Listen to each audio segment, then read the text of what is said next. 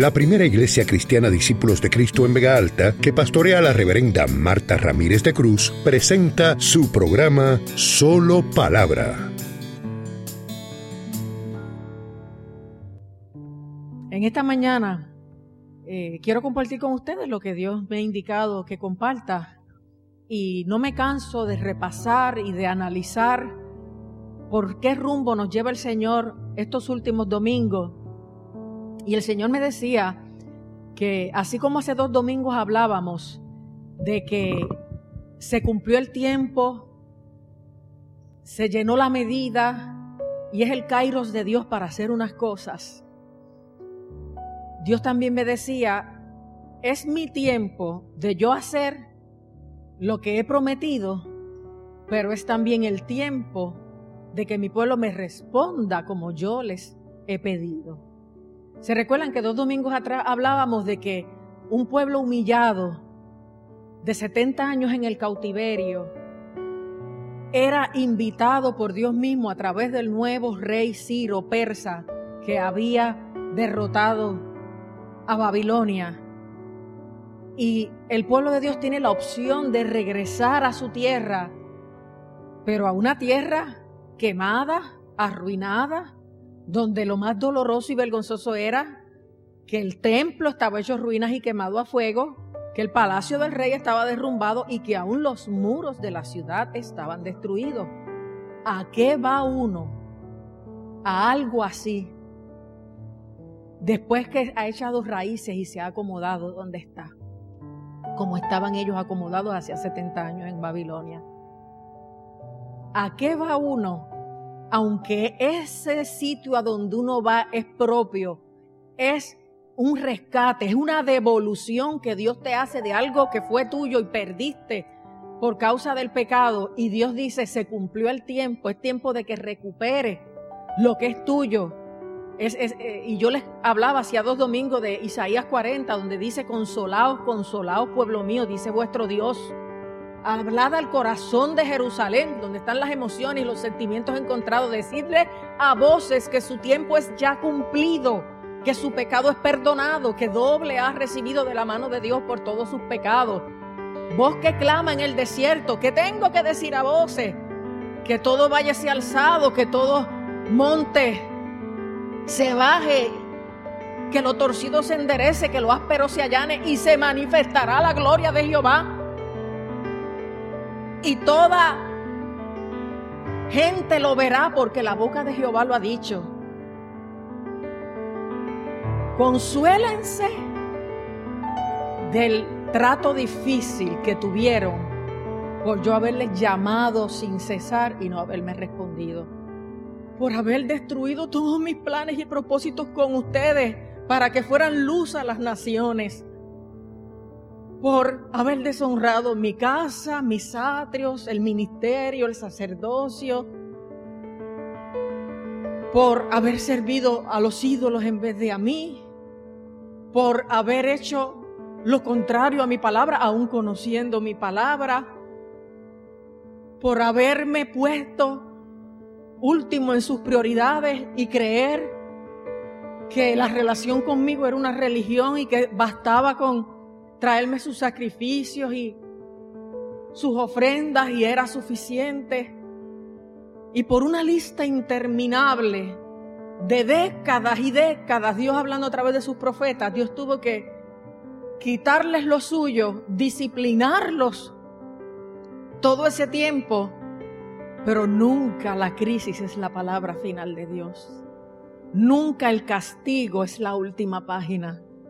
Dios siempre tiene palabras de consuelo, palabras de misericordia, palabras de restauración, palabras de bendición. Dios siempre tiene una invitación a un regreso a Él. Dios siempre está esperando por nosotros. Dios siempre dice, como dijo a través de Jesús, el que a mí viene yo no lo echo fuera. Y Dios se lo dijo a este pueblo, que había llegado el tiempo del consuelo que había llegado el tiempo de la restitución, de recuperar lo que se había perdido. Y ha llegado ese tiempo, pero mucha gente ha echado raíces en el mundo. En el caso de Israel era en Babilonia. y por haber echado raíces donde se plantaron con una semi-relación con Dios, pero más afuera que adentro, más en el mundo que en la casa de Dios, lograron unas cosas, unas comodidades, echaron unas raíces, se hicieron fuertes en sus negocios, en sus estilos de vida. ¿Y a qué vuelves tú? A lo tuyo, que está arruinado, que está quemado y que ni siquiera tiene muros de protección. Pero Dios le dijo al pueblo que volviera. Y puso la facilidad política para que lo hicieran.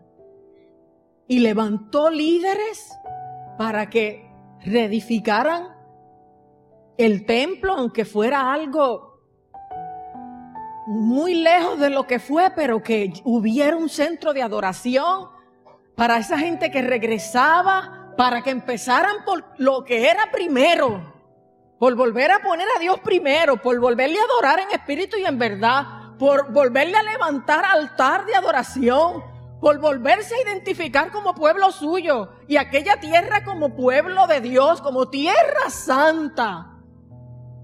Y Dios levantó líderes que reedificaran primero el templo, los muros, para que hubiera nuevamente protección, para que hubiera nuevamente seguridad y para que hubiera ánimo para, para entonces hacer lo que hubiera que hacer adentro, porque no se podían quedar como estaban. ¿Sabe que hubo gente que nunca volvió? Que se quedaron en Babilonia. Y se cree que la familia de Esther fue parte de esa gente. Porque cuando van a buscar entre las provincias persas una reina, traen cientos y entre ellas cae Esther, que era judía. Hubo gente que nunca volvió, que había echado raíces en Babilonia. Y yo digo esto con temor y temblor. Porque aunque tu vida o tu familia esté en ruinas y el diablo haya hurtado, matado y destruido y les haya metido fuego para derribar tu altar familiar, para derrubar los muros de protección de tu casa, para traer vergüenza a tu familia, el Señor está levantando profetas para que tú regreses a Él para que tú reedifiques el altar, para que tú levantes muros y para que tú entiendas que te tienes que desarraigar de donde te plantaste y donde encontraste prosperidad y comodidad y vuelvas al centro, aleluya. Al centro de su voluntad, al centro, aleluya, de sus caminos, a Cristo el Señor. Cueste lo que cueste, hay que regresar y Dios le decía a ese pueblo, consuélense, es el tiempo de arreglar lo que haya que arreglar. Pero es tiempo de volver a mí, es tiempo de volver a mi tierra, es tiempo de volver a mi propósito. Y empieza a hablarle del Mesías. Y las profecías que usted ve del 40 al 50 y pico, hasta el 60 y pico en Isaías son mesiánicas. Usted ve cómo Dios va preparando al pueblo para decirle, lo que viene va a ser difícil, pero va a ser glorioso y saldrá un renuevo, aleluya, de la raíz de Isaí. Y un vástago retoñará, aleluya, y será luz a las naciones y salvación a todos los pueblos. Y empieza a hablar de los sufrimientos del Mesías, pero de la victoria del Mesías. Y de todo lo que eso representaba. Una historia contenida una historia tan larga contenida en un profeta. Pero la cosa no se quedó ahí. Llega un punto en la profecía de Isaías donde Dios le dice, y ahora, bueno es para mí no solo que restaures tu tierra y las heredades de Jacob, sino que seas luz a las naciones y lleven mi conocimiento a todas las tierras. O sea que regreses al propósito original por el cual yo escogí un pueblo, no un pueblo mejor que ningún otro pueblo, pero sí un pueblo con un propósito para partir de ese pueblo darme a conocer a todas las naciones y salvar toda la humanidad a través de Jesucristo. Y Dios se lo está recordando. Hay un propósito, hubo una tierra a la cual volver, Hubo un altar al el cual reconstruir, unos muros el cual levantar. Pero hay un propósito que retomar. Y entonces es que llega Isaías 61, que era lo que Dios me daba para hoy.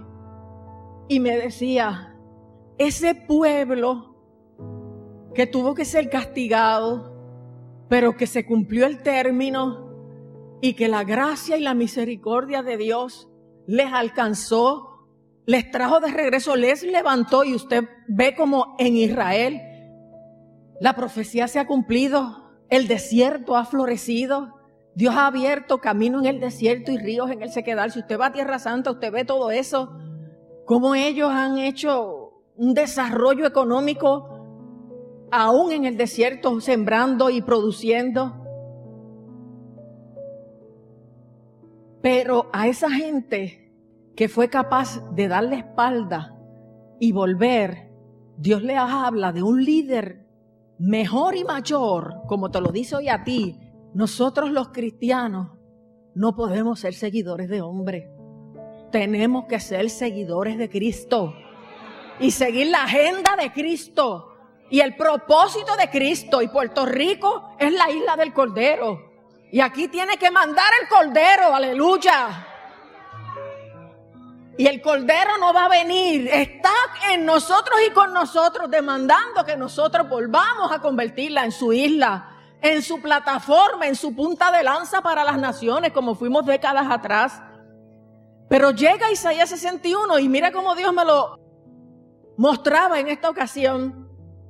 Esa gente no solo va a recuperar tierra como ya ocurrió, a levantarse, a prosperar, a recibir al Mesías que no lo reconocieron. Hay gente que ni que ni poniéndole de frente las cosas quieren reconocerlas y no lo reconocieron. A esos que sí les reconocieran, que le dejaran habitar entre ellos y en ellos, que después ya en el Nuevo Testamento en Cristo lo vemos más claro. Jesús, como él mismo dice en Lucas 4, haría que el Espíritu Santo los ungiera, como lo ungió a él. Porque Jesús sopló el Espíritu Santo antes de irse. Y porque en Hechos 1 él dijo, no os toca a vosotros saber los tiempos y las sazones que el Padre puso en su sola potestad, pero recibiréis poder cuando venga sobre vosotros el Espíritu Santo y me seréis testigos. Y ese testimonio empezó con la iglesia primitiva y se ha silenciado en parte. Y por eso toda la humanidad todavía no conoce a Cristo. Pero ese Espíritu Santo ya está en nosotros, por lo menos está en mí y en todo el que ha aceptado a Cristo como su Señor y Salvador. Y quiere estar de forma dinámica y total a través del bautismo. Y usted tiene que seguir pidiendo esa experiencia de llenura. Porque ese pueblo consolado y restaurado, a quien se les envió el Mesías, que los judíos quedaron a un lado para que entráramos nosotros, la totalidad de los gentiles, se le dio el Espíritu Santo. Está con nosotros, está en nosotros. Y nos ha ungido para dar buenas nuevas a los abatidos, para sanar a los quebrantados de corazón, para dar libertad a los cautivos y vista a los ciegos para poner en libertad a los oprimidos, para anunciar el año agradable del Señor, el año de la buena voluntad del Señor y el día de venganza del Dios nuestro. Ahora estamos bien cerca de eso. Y Dios está hablando de que viene el tiempo de su buena voluntad para su pueblo, pero también el día de venganza para aquel que le resiste y no quiere caminar de su mano.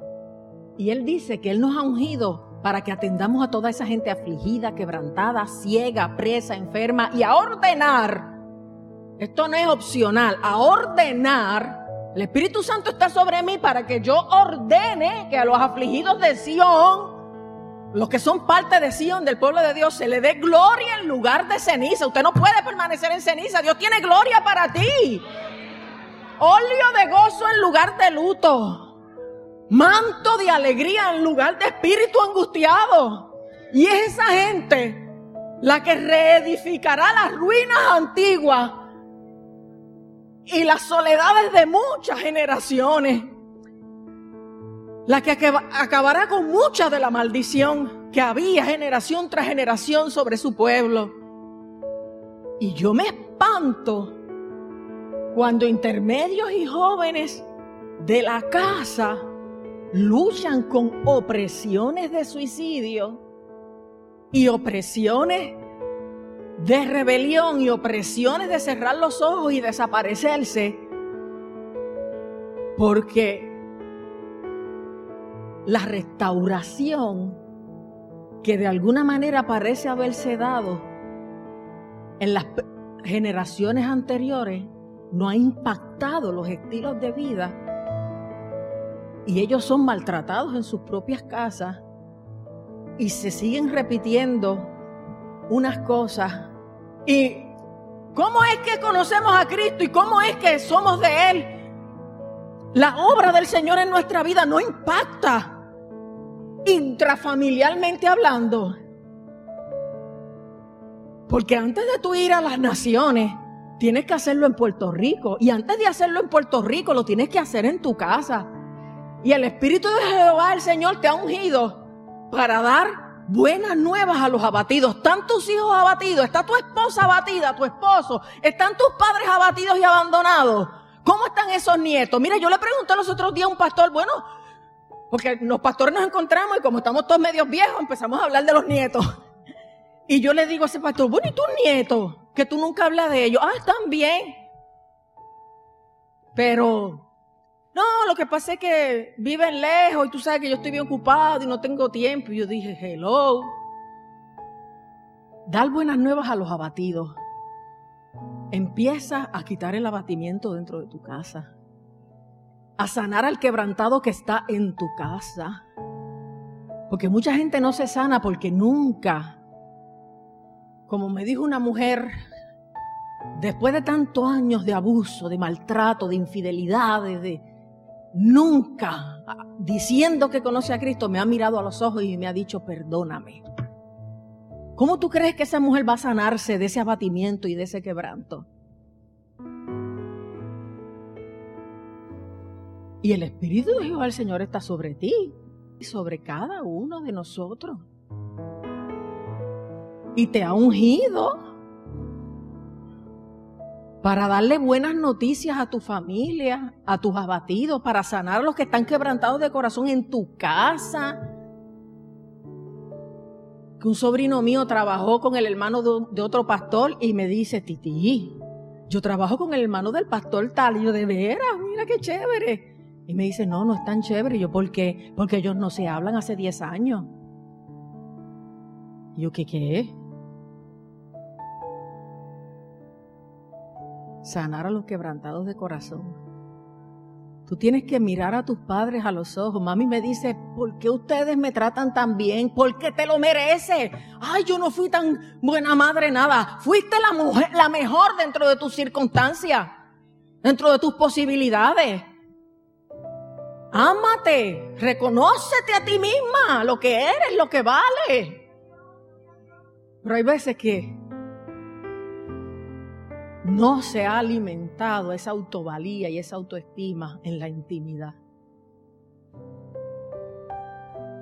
Que mucha gente no está sana porque sus hijos no le han pedido perdón y se queda siempre un punto abierto. Usted sabe, cuando uno lo operan, que le hacen la herida y se le queda un punto abierto, que mucho fastidia ese puntito abierto y que mucho tarda en sanarse ese puntito abierto.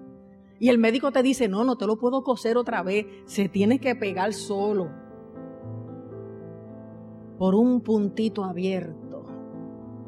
Dios no ha podido cicatrizar las heridas del pasado porque tú no has mirado a los ojos a tus padres y les has dicho perdóname, no has mirado a tus hijos y les has dicho perdóname por los malos ejemplos que te di, por los maltratos, los abusos que te di,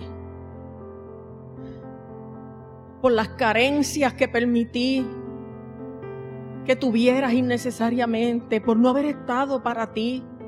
Usted sabe que es que los hijos de ustedes se quejan Porque ustedes le dedican más tiempo a sus celulares que a ellos. Y ellos no se lo van a decir, pero nos dan las quejas a nosotros los pastores y maestros. Que usted tenga hijos en su casa que no quieren vivir porque el padre se fue por un lado y la madre por otro y cada uno tiene derecho a vivir su vida. Después que yo he sufrido tanto, tengo derecho a vivir mi vida. ¿Y cuándo esos niños van a ser formados para vivir la suya? Y después nos sorprendemos que estén adictos a la pornografía, que estén adictos a, todo este sistema tecnológico. O que quieran estar en la calle. Si en la calle lo que hay, en la casa lo que hay es silencio. Lo que hay es maltrato. Lo que hay es indiferencia. No hay comunicación. No hay atención. No hay una mano que, que acaricie. No hay un gesto de acercamiento.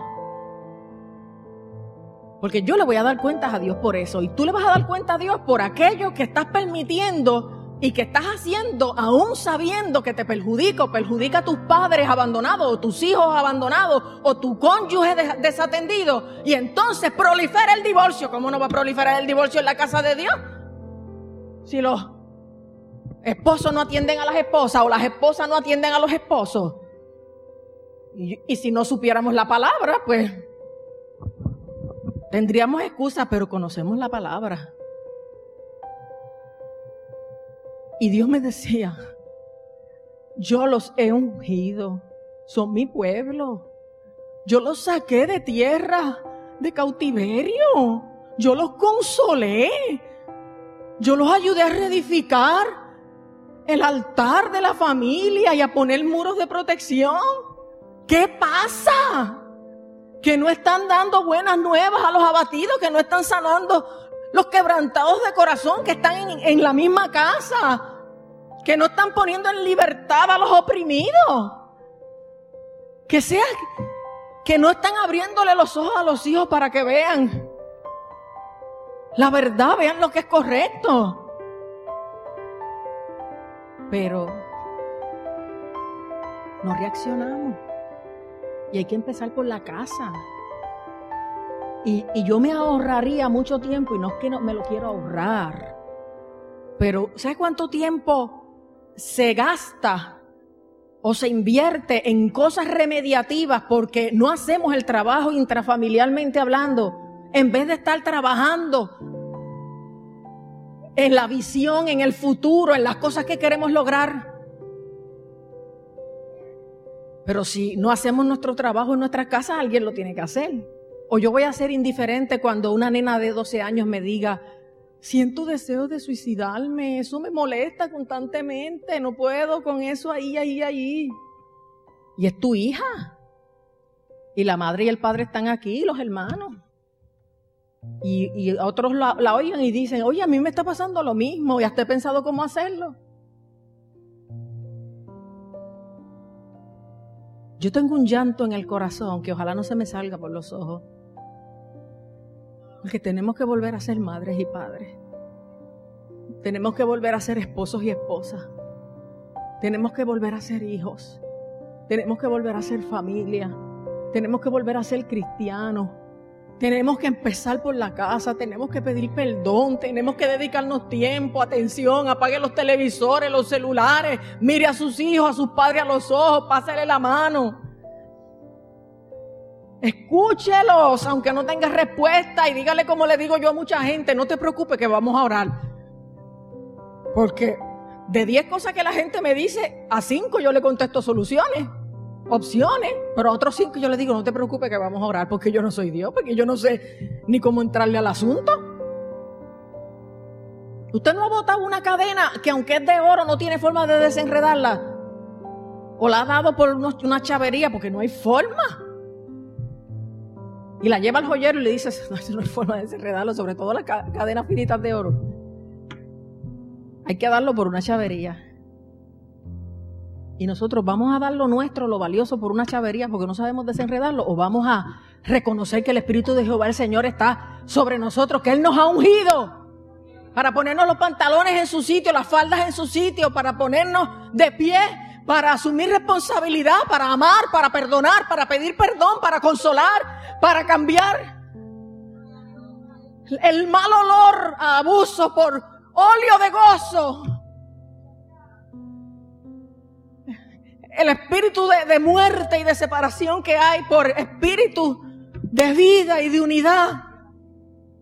No digan más, yo soy así. No digan más, a mí me criaron así. Si yo me fuera a agarrar de eso, ¿qué sería yo? Pero yo le creí a Dios. Y Él me dijo que me iba a tomar en sus manos como él toma el barro en sus manos el alfarero y que me iba a dar forma. Y que iba a hacer de mí un vaso de honra. Y yo no tengo por qué ser como fueron mis padres ni mis abuelos. Conmigo se acaba y se cancela en el nombre de Jesús toda herencia de maldición. Y mis hijos son herederos de obediencia, de bendición, de gloria, de humillación.